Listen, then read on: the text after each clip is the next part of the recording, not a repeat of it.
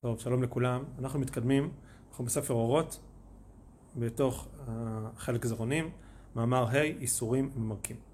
כל סיבוכי הדעות שבבני אדם וכל הסתירות הפנימיות שכל יחיד סובל בדעותיו באים רק מפני הערפילים המצויים במחשבה על דבר המושג האלוהי, שהוא ים שאין לו סוף, וכל המחשבות כולן, בין המעשיות ובין הביוניות, ממנו נובעות ואליו הן שוות. אז הרב קוק מדבר פה על הקשר שלנו אל המושג האלוהי.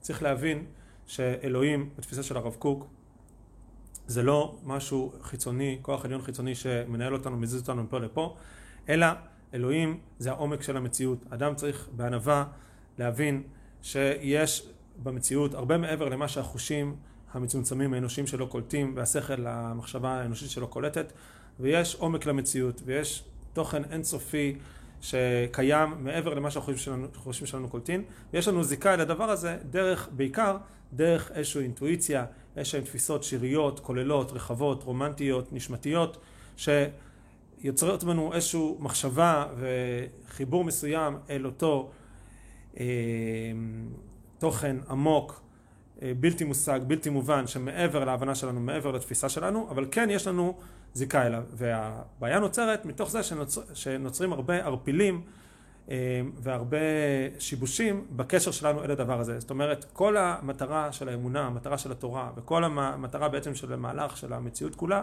היא ליצור מערכת יחסים נכונה, בנויה, ישרה, מבוססת, תקינה, בין העולם והאדם לבין העומק של המציאות והתוכן הפנימי ואותה עוצמת חיים, עוצמת קיום אינסופית, בלתי מוגדרת, שקיימת בעומק של המציאות.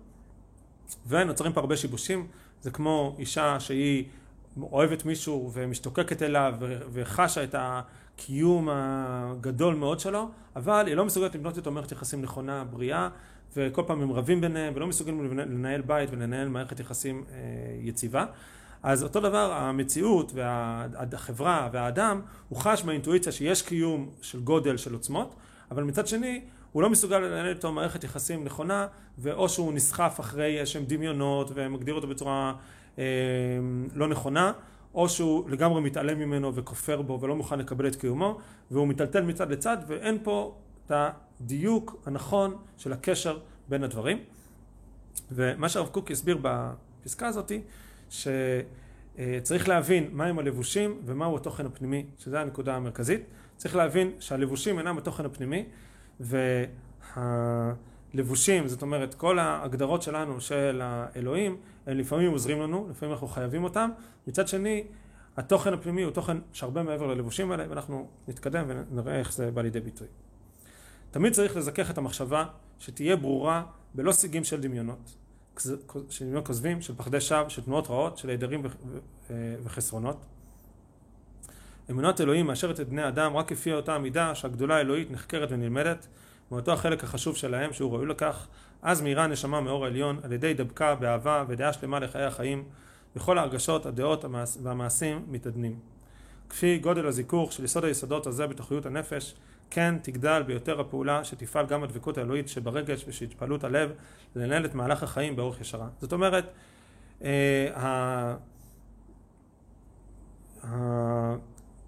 דרך לאשר את בני האדם ולגרום להופעת חיים נכונה זה על ידי זיכוך וברור של הקשר בינינו לבין הגודל האלוהי, העומק של המציאות שקיים בתשתית וביסוד של כל הקיום של המציאות וכאשר יוצרים יחס נכון, מבורר, בריא מסודר אל התוכן הפנימי הזה, אז ממילא אפשר לבנות חיים, לבנות מערכות חיים ולבנות אה, הופעת חיים אנושית, עולמית, שהיא בריאה ומתוקנת. עיקר האמונה היא בגדולת שלמות אין סוף. שכל מה שנכנס בתוך הלב, הרי זה ניצוץ בטל לגמרי לגבי מה שראוי להיות משוער, ומה שראוי להיות משוער אינו עולה כלל בסוג של ביטוי לגבי מה שהוא באמת. כן? זאת אומרת, העיקר של האמונה נעלם מאיתנו. העיקר של האמונה זה, זה איזושהי אינטואיציה שיש גודל, יש משהו מעבר לכל המידות האנושיות שלנו. יש תוכן אה, בלתי נכלה, מוחלט, שלא ניתן להגדירו במילים, מעבר למה שאנחנו תופסים ורואים ומרגישים ויכולים אפילו לחשוב. וכמו שאתם שמים לב, ההגדרה הזאת בעיקרה היא הגדירה שלילית, אבל היא כן נתפסת באינטואיציה, באובנתא דליבה, כמו שהרב קוק אמר בכמה מקומות, ויש פה אינטואיציה של אה, משהו שהוא מעבר לתפיסות החושיות שלנו והאנושיות שלנו, אבל יש לו אה, קיום מוחלט, ועכשיו אנחנו צריכים לבנות יחס אל הדבר הזה, אל התוכן הפנימי הזה, שרק האינטואיציה המאוד מאוד עמוקה, הבלתי מילולית, שאפשר רק לתת לה תיאורים שליליים, תופסת בעומק של הדברים. אם אומרים הדבר הטוב או הדבר החסד, המשפט, הגבורה, התפארת וכל מה שהוא חיים ופאר החיים או על דבר האמונה והאלוהות, הכל הוא מה שהנשמה כוספת במקוריותה למעלה מן הכל. זאת אומרת, אנחנו עכשיו נותנים לבושים והגדרות ומילים לאיזושהי אינטואיציה מאוד מאוד עמוקה, בלתי מילולית, שקיימת בתוכנו, ואנחנו, אה, חלק מההגדרות האלה זה ההגדרות של חסד, משפט, גבורה, ואפילו אמירה של אמונה, ואפילו אמירה של אלוהים, ואני עובד את אלוהים, זה רק לבוש, זה רק הגדרה אה, שכלית, מילולית, לאיזושהי אינטואיציה עמוקה יותר שהאדם חש בתוכו שהיא בלתי ניתנת להגדרה במילים. גם כל השמות והכינויים בין העבריים ובין הלועזיים אינם נותנים כי אם ניצוץ קטן וכהה מאור הצפון שהנשמה שוקקת לו ואומרת לו אלוהים. כן? כל השמות שאנחנו נותנים והאמירות והדיבור ואפילו התפילה לאלוהים זה לא מכיל באמת את האינטואיציה הפנימית שהאדם מתכוון באמת שהוא אומר אלוהים. צריך להבין שאנחנו לאורך השנים איבדנו את האינטואיציה הזאת והדתיות הפכה להיות איזושהי דתיות יותר טכנית, סיזיפית, שגרתית, שעוסקת הרבה באלוהים, מדברת הרבה על אלוהים, אבל לא באמת מחוברת לאינטואיציה הפנימית, וזה אחת הביקורות באמת היותר גדולות של הרב קוק על החברה הדתית, מדבר על זה שעזבנו את נשמת התורה, זאת אומרת עבדנו, עזבנו את התכנים הפנימיים ונשארנו עם איזושהי מערכת של מעשים שגרתית. כל הגדרה באלוהות מביאה לידי כפירה. ההגדרה היא ליליות רוחנית, אפילו הגדרת השכל והרצון ואפילו האלוהות עצמה בשם אלוהים הגדרה היא. בלעדי הידיעה העליונה שכל אלה אינם כי אם הזרחות ניצוציות ממה שלמעלה מהגדרה, היו גם הם מביאים לידי כפירה.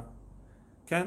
זאת אומרת, כשאנחנו אומרים אלוהים, אנחנו לא באים להגיד, הנה, תפסתי וזה אני מתכוון, אלא אנחנו רק משרטטים לעצמנו איזשהו מושג, איזשהו תוכן שהוא הרבה מעבר למילים והרבה מעבר להגדרה. ואנחנו, כדי לדבר עליו, אנחנו נותנים לו איזושהי מילה. ובאנשים שנעתקו לגמרי מהדעה המקורית הזאת, מביאים הם באמת לידי כפירה גסה. אם הכרת הלב קרועה ממקורה זה, הרי היא מדלדלת ואין לה שום ערך, ואין תקנה שתהיה מהירה בצורה חיה, כי אם על פי הקישור בהערת האמונה, שהיא הערה כללית למעלה מכל ערכים, וזה מבססת את הערכים כולם. כן? אז בהרבה דברים אנחנו רואים שאדם מדבר על אהבה, או שאדם מדבר על אה, יופי. אה, אז הוא, יש בתוכו איזשהו מושג של אהבה שהוא בלתי מילולי, הוא בלתי מוסבר, ועכשיו הוא נותן לו כל מיני מילים, אבל כמה מילים שהוא ייתן זה לעולם לא יסביר את התוכן האמיתי של מה שהוא מתכוון אליו. דרך אגב, גם כשאדם מדבר על הצבע ירוק, אז הוא מדבר על איזשהו אה, תוכן חושי אה, פנימי שיש בתוכו, וכמה שהוא יסביר לבן אדם אחר את הצבע הירוק, מה זה ירוק, ומה זה אומר לו ירוק, ומה האינטואיציות שעושה לו ירוק, ומה השלוות נפש שגורם בתוכו הצבע הירוק, אם האדם הזה עיוור צבעים, הוא לעולם לא יבין באמת על מה מדובר. זאת אומרת, בסופו של דבר התכנים הפנימיים הם משהו בלתי מילולי עמוק, וקל וחומר שאנחנו מדברים על אלוהים, שאנחנו מדברים על העומק של המציאות שבוער בתוך האדם, והאדם יש לו איזושהי אינטואיציה על קיומו, זה משהו כל כך גדול שכל מילה שניתן לא תוכל באמת להגדיר מהו באמת. העניינים שחוץ מזו של גדולת אינסוף, שהם הסברות להגיע על ידם למקור האמונה, הם בגדר איברים דמלכה, ויש מהם בגדר לבושין דמלכה. אומן דבזה לבושין דמלכה, גם הוא מרים יד ומתחייב בנפשו, ומכל מקום צריכים לבאר בהדרגה את ההבדלים שבין עיקר האמונה ובין הסברותיה. וגם בין ההסברות עצמם את חילופי המדרגות שבהם. זאת אומרת, כל ההגדרות הדתיות שיש לנו, של תפילה ושל השגחה ושל אה, מעשים, של מצוות, הכל הכל זה לבושים לתוכן הפנימי הזה שאדם חש בתוכו והוא רוצה, הוא חש צורך להתקרב אל התוכן הפנימי הזה, אז הוא מייצר לעצמו כל מיני מילים וכל מיני תפילות וכל מיני מעשים שייתנו לו קשר אל הדבר הזה, וכמובן כאשר משה רבנו עושה את הדבר הזה, ועם ישראל לא חדרות וחכמי ישראל, יש בזה דיוק מאוד מאוד גדול, ויש בזה תוכן פנימי מאוד מאוד גדול, אבל מה שקרה לאורך ההיסטוריה, שאיבדנו, כל התוכן הפנימי נשחק, כיוון שעם ישראל בגלות, בצרות, בהתנתקות מהחיבור לתכנים הנבואיים הפנימיים, וכל החיבור הפנימי הזה נשחק, ומה שנשאר זה רק הלבושים, והאדם עושה את כל הלבוש, אבל לא מבין את התוכן הפנימי, וזה בעיה וצרה מאוד מאוד גדולה. והרב קוק הסביר שכל הכפירה, שזה האיסורים הממורקים, האיסורים זה הכפירה, והמירוק זה התפקיד של הכפירה. התפקיד של הכפירה זה למרק את השחיקה הזאת ואת הלבושים האלה, ולמצוא מחדש את הזיק, את הניצוץ הפנימי שקיים בתוכם, אבל בלי לזנוח את הלבושים. וזה מה שאומר פה, שכל המרים יד דבזה לבושים דמלכה, גם הוא מרים הוא מתחייב בנפשו, זאת אומרת אסור לזנוח את הלבושים, אסור, אסור להרים יד בלבושים, צריכים לשמור עליהם, אבל להכניס לתוכם את הנשמה, את הפנימיות ואת ההתלהבות והרגש והאינטואיציה הפנימית, הטביעות עין, שאמורה, אה, שהם אמורים לבטא ואמור לבוא לידי ביטוי מתוכם. השיממון של המחשבה ממיעוט הלימוד והידיעה מביא את האדם לחשוב הרבה במהות האלוהות וכל מה שיהיה יותר משוקע בבערות של מחשבות, מחשבת, עזות, נוראה וסכלות היומה הזאת, יחשוב שבזה הוא מתקרב אל הידיעה האלוהית הרמה, ששמע תמיד שכל גדולי הנפש שבעולם הורגים אליה. זאת אומרת, הצרה הכי גדולה, שמילא מה שנשחק זה המעשים, מילא מה שנשחק זה התפילות שאדם מתפלל בלי כוונה, או עושה מעשים בלי כוונה, או אה, אה, חי בכלל בלי... אה, בלי באמת זיקה לגודל של המציאות. אבל הכי גרוע זה שמה שנשחק זה המילה אלוהים. ברגע שהמילה אלוהים נשחקה, ברגע שבכלל ההגדרה של האדם בתוכו, שהוא אומר את המילה אלוהים ואין בו שום התרגשות ואין בו שום חיבור לגודל של, של החיים ולגדולת שלמות אינסוף והוא לא חש פה תוכן פנימי, הוא לא חש פה את הרגש, את האינטואיציה, את החיבור האינטואיטיבי הזה אל עוצמת החיים, אל הדבר שמעבר לכל לכל תפיסה, ואת הגודל שמעבר לכל גודל, לעוצמה שמעבר לכל עוצמה, שזה אמור למלא את האדם באיזושהי חוויה מיסטית, נשמתית, נבואית, עמוקה מאוד, ו, וזה לא מופיע, וזה לא בא לידי ביטוי, וזה לא קיים, אז פה הצרה הכי גדולה, כי פה ברגע, זה הצינור, שאומר את המילה אלוהים, המילה אלוהים זה הצינור לכל התכנים הפנימיים, וכשזה נשחק, אז כבר זהו, אז כבר אין צינור, אז כבר על מה הוא יגיד? יכול לדבר כל היום אלוהים, אלוהים, אלוהים, להתפלל, אה, לעשות גלגולים בשלג, אבל בפנים הוא לא חש את מה שאמורים לחוש. וזה השחיקה הכי גדולה. וזה הדיבור הרבה על מהות האלוהות. זאת אומרת, לדבר על, על המהות האלוהות ולהפוך אותה לשם כזה, שהנה אני אומר אלוהים, אומר אלוהים, אבל ברגע שאתה מדבר על זה, אתה לא חי את זה, אתה לא חווה את זה. אתה רק מדבר על זה, אתה מדבר על מהות האלוהות, אבל זה הכל דיבור, זה הכל מילים, ואין תוכן פנימי. והרב קוק, מה שהוא מצפה מאיתנו, זה דווקא לעסוק במעשים, בתיקון במעשים, ובפנים לחוש את הקשר הבלתי מילולי לתוכן הפנימי של, ה, אה, של אותה אמירה אמונית, של אמונה באלוהים. בהצבר הרגל כזה במשך כמה דורות, מתרגים מתוך כך חבלי שווא רבים, שתוצאותיהם רשעות רבות ונוראות, עד שאפילו האדם הפרטי עובד את חילו החומרי והרוחני מרוב צרה ואפלה. את המעצור היותר גדול ברוח האדם בבואו לכלל דעת, מביא מה שהמחשבה האלוהית היא קבועה בצורה מיוחדת וידועה אצל בני אדם, מפני ההרגל והדמיון הילדותי. זהו ניצוץ מהפגם של עשיית פסל ותמונה, שתמיד אנו צריכים להיזהר בה הרבה מאוד, וביותר בתקופת דעת יותר בהירה. זאת אומרת שאין חיבור לגודל של המציאות, או שיש חיבור לאיזושהי אמירה מסוימת, לאיזשהו גודל מסוים, אבל בלי ענווה ובלי הבנה שהגודל הזה הוא בלתי נתפס ובלתי מילולי ומתחברים לאיזשהו אידיאל מסוים או לאיזשהו תוכן אמוני מצומצם אז בסופו של דבר זה מביא באמת לשחיקה ול, ולעזיבה של כל התוכן האמוני הפנימי העמוק יותר. כל הצרות שבעולם, בייחוד הצרות הרוחניות, תוגה, קוצר רוח, בחילת החיים, ייאוש, שבאמת הן אינן הצרות העיקריות של האדם, אף הן אינן באות כי אם מפני חוסר הדעה להסתכלות, להסתכל, הסתכלות בהירה בגאות השם. כן? גאות השם זאת אומרת שהמציאות כולה היא מכילה אה, עוצמות אלוהיות, היא מכילה תוכן פנימי אלוהי, וכשאדם מאבד את השירה, מאבד את הנבואה, מאבד את ההשראה, מאבד את הקודש, אז מה שנשאר לו זה תוגה, קוצר רוח, בחילת חיים, ייאוש, כיוון שאין תוכן פנימי למציאות, אין תוכן עמוק, אין גודל של חיים, כל מה שיש זה רק קליפה חיצונית, זה רק עוד חומר ועוד אלקטרונים מסתובבים ועוד הליכה לעבודה וחזרה מהעבודה, ובאמת זה מייאש את האדם.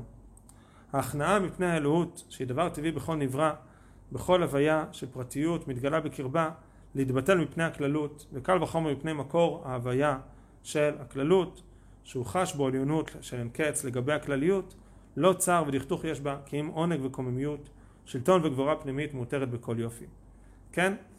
הדרך הנכונה לחיות זה לחוש באינטואיציה שיש פה גודל של חיים ויש בו סדר לחיים והחיים כולם יונקים מאיזשהו מקור בלתי נכלה מוחלט שהולך ונובע מתוכם, הולך ופורץ מתוכם, הולך ומחיה את הכל ויש בו, יש פה אה, שמחה מאוד גדולה ועונג מאוד מאוד גדול אבל בתנאי שזה לא בא מתוך איזושהי התבטלות של ביטול החיים ושל מחשבה על אלוהים כמשהו חיצוני שהולך ומנהל אותי מבחוץ ושולט עליי מבחוץ, אלא הבנה שזה העומק של המציאות, זה העומק של הקיום של כל, של כל, ה, אה, של כל הופעות החיים בעולם. כשמתפתחת ההכרה הזאת של גאות השם בקרב הנשמה בכל דרכיה, היא מרצה את החיים בשעבודם הטבעי, ממלאתם נחת וחיים לפי אותה המידה שהפרט מכיר את גודל הכלל והדר מקורו, וכל העוז וההוד שבמחזות המציאות הולך ומתעלה, מתקלל ומתהדר על ידי הקטנתה של הנשמה לפני יוצרה. כן? אז יש פה איזשהו פרדוקס, שאדם מקטין את עצמו ובא בענווה לחיים, בא בענווה אל המציאות, ומוכן להאזין, מוכן להבין שמה שנקלט אצלו זה רק חלק קטן, ומוכן להבין שיש פה מכלול גדול יותר הרבה מעבר אליו, ודווקא כשהוא מקטין את עצמו, הוא מגדיל את עצמו, הוא מגדיל את תופעת החיים שבתוכו, כיוון שכשהוא שואף לשלוט בהכל ולהבין את הכל, אמ, אז באמת הוא לא מחובר לתכנים גדולים יותר ורחבים יותר, ודווקא כשהוא מקטין את עצמו, אז פתאום הוא מבין שהוא חלק קטן בתוך מכונה גדולה, וזה משמח אותו, וזה מגדיל אותו, וזה נותן לו תקווה ואושר ותחושת סיפוק, שהוא עושה את חלקו הקטן, והוא עושה את המעשים היומיומיים הקטנים שלו, אבל כחלק ממשהו מאוד מאוד גדול. זה כמו אדם שמנסה לנגן לבד איזושהי יצירה קונצרטית, אה, יצירה סימפונית מאוד מאוד גדולה, והוא רק מתוסכל, ודווקא כשהוא מבין שיש פה תזמורת גדולה ויצירה רחבה מאוד, הרבה מעבר אליו, והופעה של הרוח העצומה והמתנשאת של המשורר שמופיע פה ביצירה הזאת הופעת חיים ורוח מאוד מאוד גדולים אז הוא בהקטנה שלו הוא דווקא מתחבר להופעת חיים הרבה יותר גדולה והרבה יותר רחבה שמשמחת אותו ומאדירה אותו. ההקטנה הטבעית הזאת מצמיחה גדלות אדירה, שלטון של הוד מלכות ונאורה מעליה, משחקת בכל עת בעונג עדנת מציאותה ועליזה בחלקה ההולך ומתרחב, הולך ומתגדל עד אין חקר, אין קץ, עד תאוות גבעות עולם. אבל מתי היא טבעית? שגדולת האלוהות מצטיירת יפה בתוך הנשמה, בצורה של דעה טהורה, של שכל מתעלה, של מהות ושל דמיון, עשוי בטוב החיים, ממולא בכל הוד ותפארת גדולה, שעד נתבעת ההתבטלות מכל זוויות הנשמה, מכל כללותה ופרטיותיה.